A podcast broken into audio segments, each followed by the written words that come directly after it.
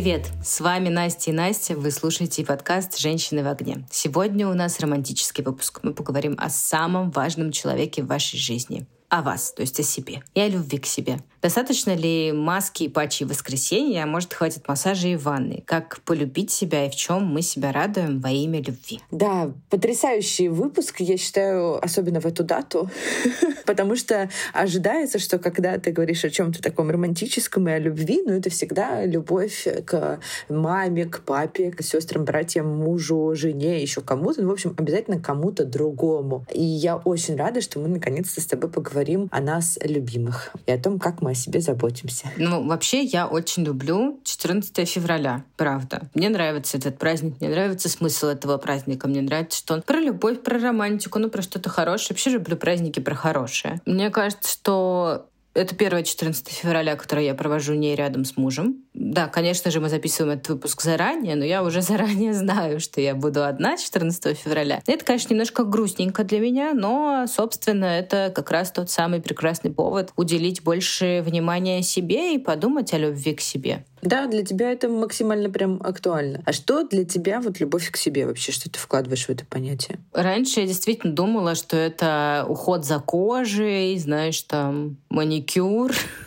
А теперь я понимаю, что с возрастом все же это про другое. Это про то, что тратить деньги на свое здоровье. Ну, в общем, опять психологу будешь э, советовать, да, ходить?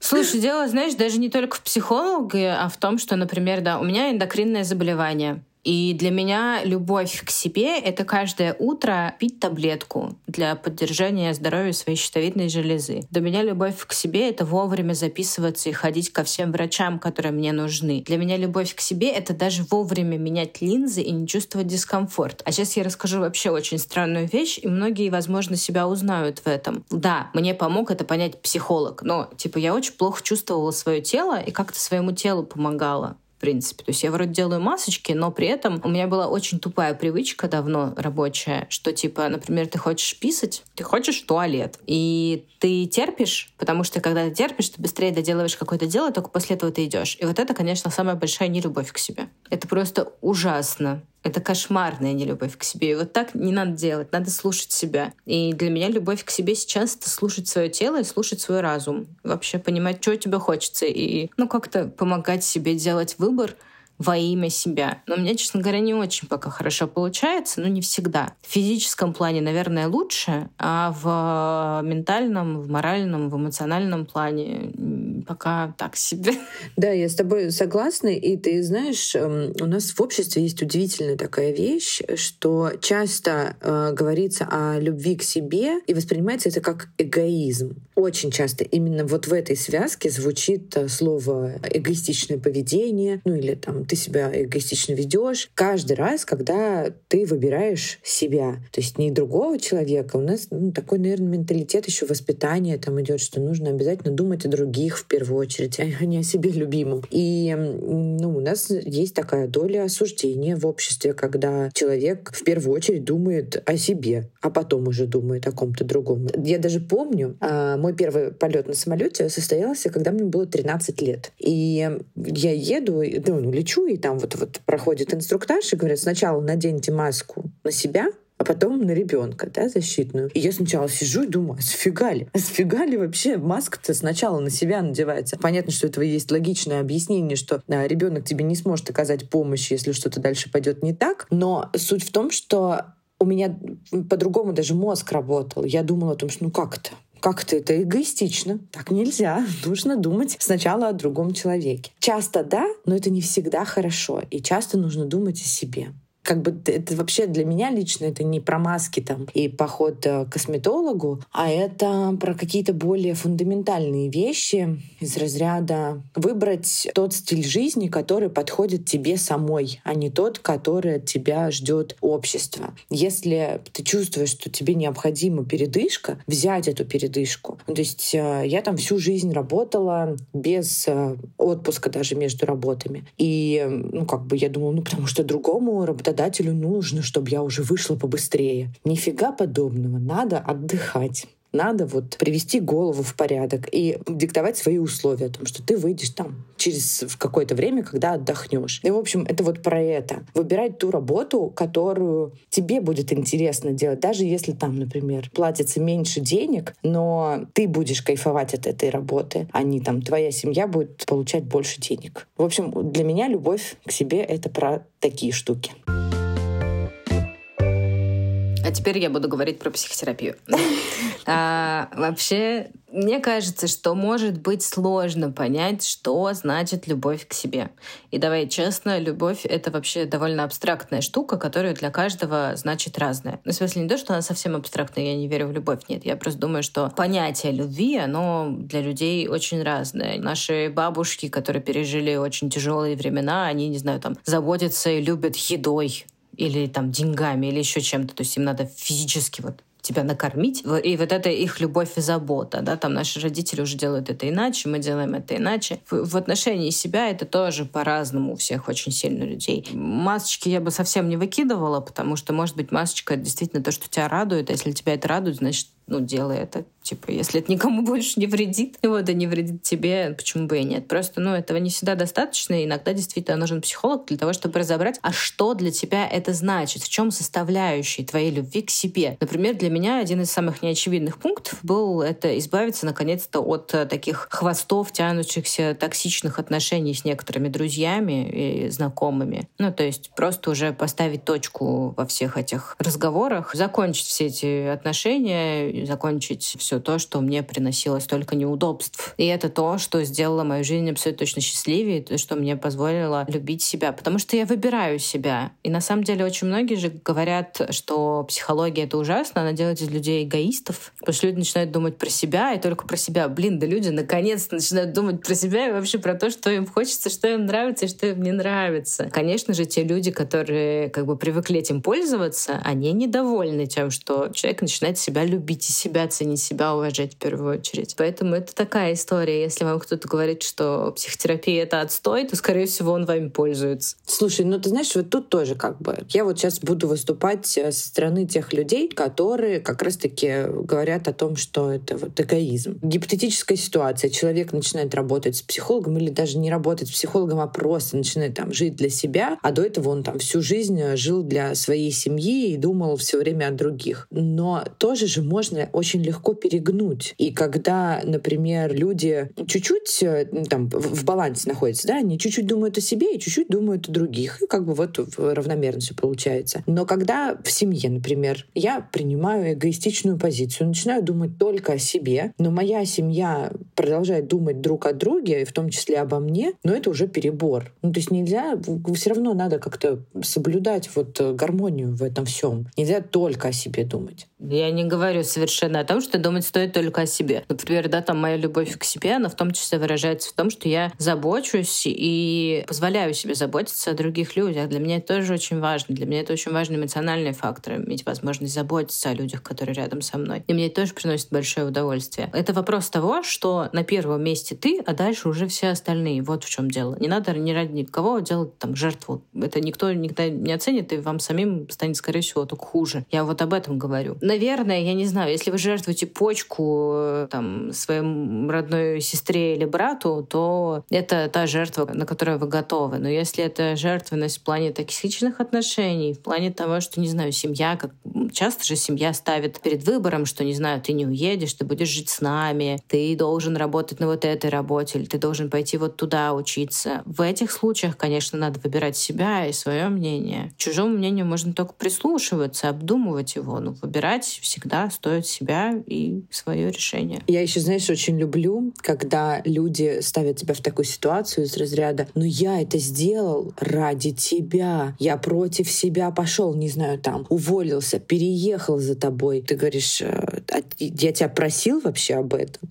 Ну как бы ты зачем против себя шел? У меня просто есть такие знакомые, которые именно вот такая ситуация, где один человек уволился и переехал ради второго, а второй сказал, а мне это вообще все и не надо было. Ты даже не спросил, просто самостоятельное решение принял, что ты хочешь уволиться и переехать, и все. Кажется, что тоже такая обманка что ты это делаешь ради другого человека, а на самом деле ты это делаешь ради себя, потому что думаешь, что твоя жизнь от этого изменится, и тебя больше от этого любить будут, от того, что ты такие жертвенные поступки совершаешь. Но нифига подобного. Ну, вообще любить себя очень сложно. Особенно если ты разбираешься в любви по принципу «за что любить?». Да. Любовь, мне кажется, бывает очень безусловной. Так же, как синдром самозванца мне кажется. Типа, ты можешь любить других за все что угодно, а себя... Ну, за что себя любить? Ну, даже, ты знаешь, вот чаще всего, конечно, про любовь к себе говорят именно с точки зрения внешности. И, наверное, чаще всего об этом все таки думают женщины, потому что полюбить свое собственное тело, в котором ты находишься, непросто. Не всем это удается, скажем так. И очень многие годы тратят на то, чтобы себя принять, и многие так себя и не принимают. И э, вечные вот э, худения, эксперименты, наш, кстати, с тобой подкаст про то, как мы с тобой обе худели, насколько это было жестко, травматично и тяжело для нас обеих. Рассказывали мы это в прошлом году, в прошлом сезоне. Если вы не слышали, послушайте обязательно подкаст про наш опыт с Настей, как мы к нутрициологу ходили. Есть как бы вот эта тонкая грань, когда ты хочешь просто, не знаю, хорошо выглядеть, быть здоровым, крепким, сильным и выносливым. И другая грань, когда ты начинаешь, не знаю, себя переделать переделывать, ломать и быть постоянно себя недовольным. Не нравится себе в зеркале, качать губы, убирать комки биша, еще что-то. И кажется, что этот процесс неостановим. Ну, то есть я не знаю ни одной женщины, которая начала какие-то улучшения себе делать и остановилась на этом. Сказала, вот сейчас я выгляжу так, как я хотела. Нету такого. То есть начинается дальше так, а вот здесь подколоть, вот здесь убрать, а вот здесь, ну вот тут еще подтянуть. И на самом деле я пересматривала свои фотографии недавно, как мы отдыхали с мужем на Мальдивах в наш медовый месяц. И я смотрю на свои фотографии, и я думаю, это я такая худая? Ну не может быть. А мне тогда казалось, что, ну, я понимала, что я вот как раз похудела после нутрициолога там на 12 килограмм. Я понимала, что я выгляжу лучше, я себе нравлюсь, но это не мой идеал. То есть надо еще, надо еще больше, больше. А сейчас смотрю и думаю, господи, да так бы выглядеть. Потому что я все эти 12 килограмм назад набрала, объясню для тех, кто не знает меня лично. И как остановиться и полюбить себя в моменте, сказать, вот мои ручки, вот мой животик, вот моя грудь, вот моя попа, я люблю их такими, какие они есть. Для меня пока это открытый вопрос. Слушай, ну, движение бодипозитива, оно, собственно, про это было изначально. И, честно говоря, изначально очень сильно мне симпатизировало движение бодипозитива, потому что как раз было про то, что у женщин есть растяжки, у всех есть растяжки, у мужчин тоже есть растяжки, у людей разный цвет кожи, разная пигментация, не знаю, разный размер рук, ног, плеч, и все при этом прекрасны. Но то, что я сейчас вижу, особенно то, что я вижу сейчас в ТикТоке, ну, меня немножко пугает, потому что это уже стало не про то, что, типа, все классные, все красивые, а про то, что когда человек откровенно нездоров, он типа ничего с этим не делает, а просто такой классно. Я бодипозитивный. Просто я бодипозитивный. Но это то, против чего выступали очень многие наши там инфлюенсеры и звезды, и там, не знаю, резкие высказывания Собчак и, не знаю, там Водонаева или кто там когда-то говорил о том, что в одном бассейне плавать с толстыми не будет. И они пытаются вот объяснить, что именно как раз-таки они против людей, которые свою откровенную болезненность, неухоженность прикрывают бодипозитивом, и что именно искажается понятие бодипозитива из-за этого. И, честно говоря, именно с вот этой формулировкой я согласна, что когда ты прикрываешься бодипозитивом, но ты на самом деле не здоров, не опрятен, не гигиеничный, там еще что-то, вот это уже плохо. Ну, я скорее про то, что действительно за избыточным весом стоят, как правило, какие-то эндокринные проблемы, проблемы с сердцем, с ЖКТ и прочее, прочее, прочее. Ну, как бы, когда люди бодипозитивные говорят о том, что это классно, мне даже так классно, но при этом они не могут подняться там на, по лестнице на второй этаж, ну, для меня это не классно, для меня это не здоровье. Это, ну, не окей. И, типа, это не значит, что он сразу, он должен ненавидеть себя. Нет, конечно же, он должен любить себя в абсолютно любом теле, но если ты себя любишь в любом теле, ты будешь для себя стараться. Я подписана на одну блогерку в ТикТоке, собственно, тоже. Она, по-моему, из Мексики или из какой-то испаноязычной страны, честно говоря, не, не знаю. Она ведет ТикТок на английском, но у нее такой приятный легкий акцент. И она бодипозитивная. То есть она там показывает, что, не знаю, дряблые руки, да, у всех дряблые руки. Когда ты садишься, у тебя складочки на животе, это у всех складочки на животе, типа, не парься, ну, типа, все окей. И она всегда была, мне кажется, ну, мне кажется, она была там в весе, ну, типа, 80 килограммов, может быть, чуть-чуть побольше. И тут у нее, значит, там как-то наладилось ментальное здоровье, она стала заниматься спортом, правильно питаться, она сильно похудела. Ну, прям сильно. Типа, она очень круто выглядит. А люди ее хейтят. Ты же бодипозитивная, что ты похудела? Зачем? Ну, типа, при том, что ее, а, а я так понимаю, что она довольно высокая, поэтому, ну, ее вес, он не выглядел как сильно избыточный вес. При этом у нее был там, ну, относительно активный образ жизни, как минимум она там каждый день много гуляла с собакой. Ну, то есть она ходила, она не то, чтобы там питалась одним фастфудом, вообще она нормально жила, просто как среднестатистическая женщина. И тут вот у нее, типа, все наладилось, она там в гармонию с собой вошла, начала заниматься спортом, хорошо питаться там, и все такое, похудела, и на человека спустился просто страшный хейт, что она похудела. Ты знаешь, ну, буллинг в интернете — это вообще такая вещь, а ты никогда не угодишь стопроцентно аудитории. Потому что в моменте, я уверена, когда она была бодипозитивной, как мы это называем, да, ну, давай так, когда она была в весе побольше, были комментаторы, которые писали, что фу, омерзительно, почему ты не возьмешь себя в руки. И когда она похудела, появились вот эти вторые комментаторы, которые говорят, нафига ты похудела. Мне импонирует в этом плане наш русский блогер Маша Давай. Она тоже тут, э, она сделала, на самом деле, очень забавный ролик. Она ходила э, в музей, смотрела картины там, э, Рембрандта и прочих, и она подходила к картинам и комментировала их. Фу, как некрасиво, а что ж ты свои эти телеса развалила? Ну нет, зачем этот целлюлит вываливать? Зачем, почему ты спортом не займешься? Почему ты вот это не сделаешь, вот то не сделаешь? И в комментариях лагерь разделился на тех, кто оценил юмор и понял, в чем как бы шутка, да, и на что намек, и на тех, кто продолжил писать, что ну, это искусство, а вы за собой не следите. И вы просто прикрываетесь типа позитивом, и ну вот то, что у вас целлюлит, это ненормально. Короче, есть люди, которым всегда что-то будет не нравиться, которые обязательно будут комментировать других людей и осуждать их внешний вид. Да, слушай, ну вот у меня какой-то вот очень сейчас я на распутье относительно своего отношения к бодипозитиву, потому что, с одной стороны, бодипозитив помог мне себя полюбить, и как раз вот так же, как эта девочка-блогерка, про которую я сказала, то есть, ну, я себя полюбила, я себя поняла вот в этом теле, поняла, что оно у меня одно, и я должна его любить и о нем заботиться, я начала заниматься спортом. И мне, типа, это очень помогло. Мне в том числе помогло движение бодипозитива. С другой стороны, если смотреть под определенным углом, это будет как будто бы выглядеть исключительно про лень и про распущенность, скажем так. И это вот мне уже не симпатизирует. Короче, не знаю, у меня очень двоякие мысли, но с другой стороны, наверное, то, что вызывает эмоции и чувства, это хорошо, потому что, значит, там болит, значит, там нужно разобраться. Значит, мне еще есть чем разбираться в этом.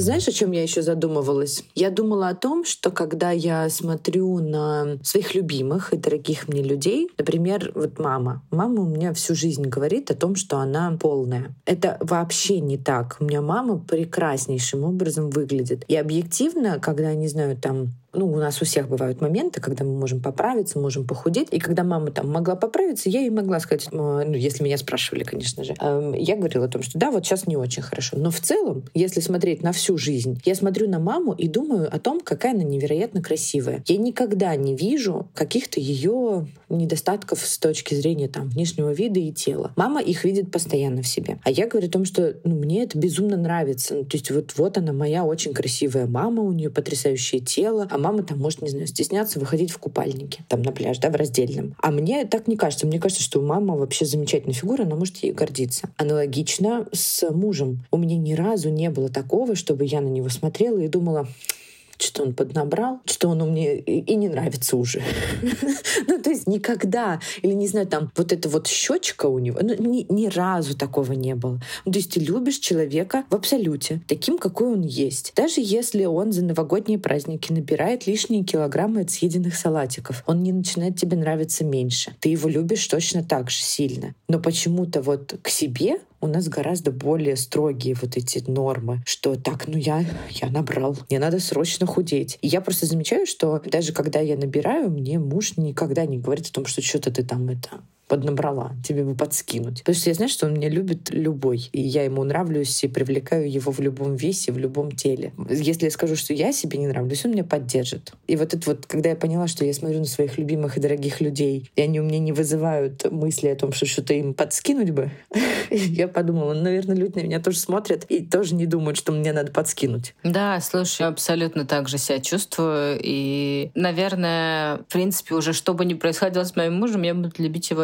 сильно уже наверное, до конца своей жизни, потому что не уверена, что рассказывала об этом в подкасте, но пару лет назад уже, сколько, полтора, года полтора назад года. мой муж упал лицом на гравий с электросамоката. Он очень сильно переживал, он просил не приезжать к нему в травмпункт, но все было очень серьезно, было много швов на лице, потом еще и операции на носу, и больше года лазерной шлифовки для того, чтобы убрать шрамы, но мои чувства к нему не изменились ни на йоту, как бы он ни выглядел. При этом, если бы такое произошло со мной, то я бы, наверное, ушла в отшельники. Просто чтобы он никогда в жизни меня не видел. Ну, потому что, конечно, себя я люблю не так сильно, как его. Да, это то, с чем нам надо бороться. Себя надо любить так же сильно, как мы любим наших близких. Да, было бы неплохо. Да, на самом деле, вот, ну, если поставить себе оптику э, любимых людей и посмотреть на себя их глазами, это очень будет здорово. И вообще очень здорово разговаривать и учиться принимать комплименты и учиться слушать, как ты выглядишь в глазах твоих любимых людей. Это очень помогает. Это для самооценки, для того, чтобы выстроить отношения с собой. Вот, если у вас здоровые отношения, то это точно такой инструмент для того, чтобы любить себя. Да, это точно. Не можешь посмотреть сам, посмотри глазами другого. Красота в глазах смотрящего. Так и есть. Я согласна с а, этой фразой. Не знаю даже, честно говоря, как еще можно полюбить себя и заставить любить себя. Наверное, это психотерапия. Что-нибудь типа психотерапии. Ты, я тебя прям представляю, как ты, знаешь, это отодвигаешь а, халат или, не знаю, там, плащ и предлагаешь что-то типа психотерапии.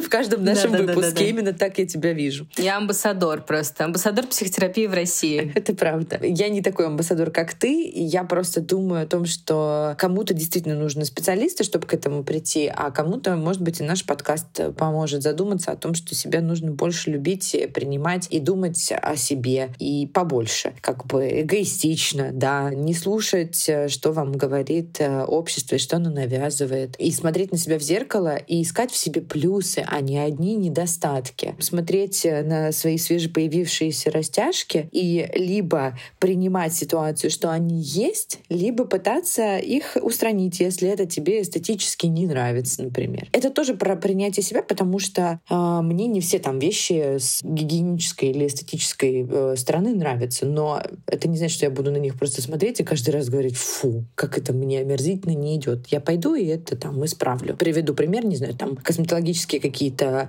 мелкие процедуры из-за разряда там появился жировичок или появилась папиллома, я пойду и удалю это. Я не буду с этим жить и смотреть на это и каждый раз думать, о боже мой. А кто-то посмотрит, что она появилась и скажет, ну вот она у меня есть, эта папиллома, ну и пусть она со мной живет всю жизнь, не пойду я никуда не прижигать, не удалять. Ну или как, не знаю, ты вот Сережа вспомнила, что у него шрамы появились. Для него это было важно, он пошел на лазерную шлифовку лица. А кто-то скажет, да, шрамы украшают мужчину, классическая эта фраза, да, и такой, да мне тогда же лучше, и не буду я ничего делать. Это тоже принятие себя, себя нового. Главное, чтобы тебе самому нравилось, как ты выглядишь. Слушай, да, я, наверное, поговорю про эмоциональную еще немножко сторону, потому что с точки зрения физической ты уже все разложила. Мне кажется, что тут еще очень важно не только себе нравится, как ты выглядишь, но и как ты себя чувствуешь. Мы очень часто забываем спросить себя, а как я? Мы стесняемся иногда сказать, что у нас был тяжелый день, когда у нас был по-настоящему тяжелый день. Мы иногда стесняемся поныть, когда нам хочется поныть. В целом, мне кажется, что любовь к себе, она еще и очень связана с окружением. Ну, то есть, когда ты себя любишь и уважаешь, ты окружаешь себя подходящими людьми, которые тоже тебя любят. Не надо находиться и тратить свое время на тех, кто тебя не любит. Жизнь, правда, не супер э, длинная. Надо радоваться рядом с людьми, которые могут за тебя радоваться, и за которых радоваться можешь ты. Это очень важно. Но для меня это был, типа, супер важный пункт. Вот с этим полностью согласна. Прям подписываюсь под каждым словом. Вот я сейчас только пришла, мне кажется, в момент, ну вот, я встала перед серьезным выбором, перед серьезным решением, да, там очень важная жизненная история. Раньше я закрывалась и никому об этом не рассказывала, потому что я боялась осуждения, токса, еще чего-то. Ну, короче, очень много всего. А сейчас я такая, я не буду закрываться, пойду расскажу всем своим друзьям, потому что мне нужна поддержка. Причем раньше, типа, я так не делала, но когда так делали мои друзья, я всех всегда поддерживала очень. Я всегда находила силы поддержать человека. Вот, сейчас мне нужна поддержка, я всем рассказала, и все меня спрашивают. Мне очень приятно, что людям не наплевать, люди э, заботятся обо мне, они думают обо мне, и они говорят о том, что они примут любое мое решение. То есть раньше это, наверное, были только родители, а теперь у меня очень много друзей. Это не только муж, но и подруги, и друзья. И это так здорово, когда вокруг тебя люди, которые могут о тебе позаботиться. Ведь ну, дать о себе позаботиться и дать себе возможность выговориться, это же тоже очень сильно про любовь к себе. Ты знаешь, вот на, на то они и твои друзья, что они тебя поддерживают. Если бы эти люди начали тебя осуждать или как-то что-то не то тебе говорить, у меня были бы большие сомнения, а друзья ли это тебе. Потому что мы для этого тут все и собрались. чтобы быть не только в радостные минуты рядом и классно тусоваться, но и поддерживать друг друга в непростые времена. Да, просто вообще аминь, простите меня, верующие люди. Еще мне кажется, что это и есть наш топ каких-то историй, которые мы делаем для себя. Это просто двигайтесь в направлении любви все время, во всем, в теле, в эмоциях, слушайте себя, прислушивайтесь к своему телу, прислушивайтесь к своим чувствам. Мне, например, очень для гармонизации отношений с собой помогало, как бы это ни странно звучало, одиночество. Когда я остаюсь наедине с собой, я могу думать о себе и заботиться о себе. Как бы сейчас у меня здоровые нормальные отношения, и даже когда мы с мужем находимся вдвоем в однокомнатной квартире, у меня все равно есть время на себя. И это окей, если я уйду одна погулять, потому что я хочу побыть сама с собой. Иногда, да, действительно, вот момент одиночества очень помогает выстроить отношения с собой и большую любовь к себе. Собственно, этим я, наверное, займусь этого 14 февраля. Это, не знаю, к врачу схожу, что ли? Отличный план.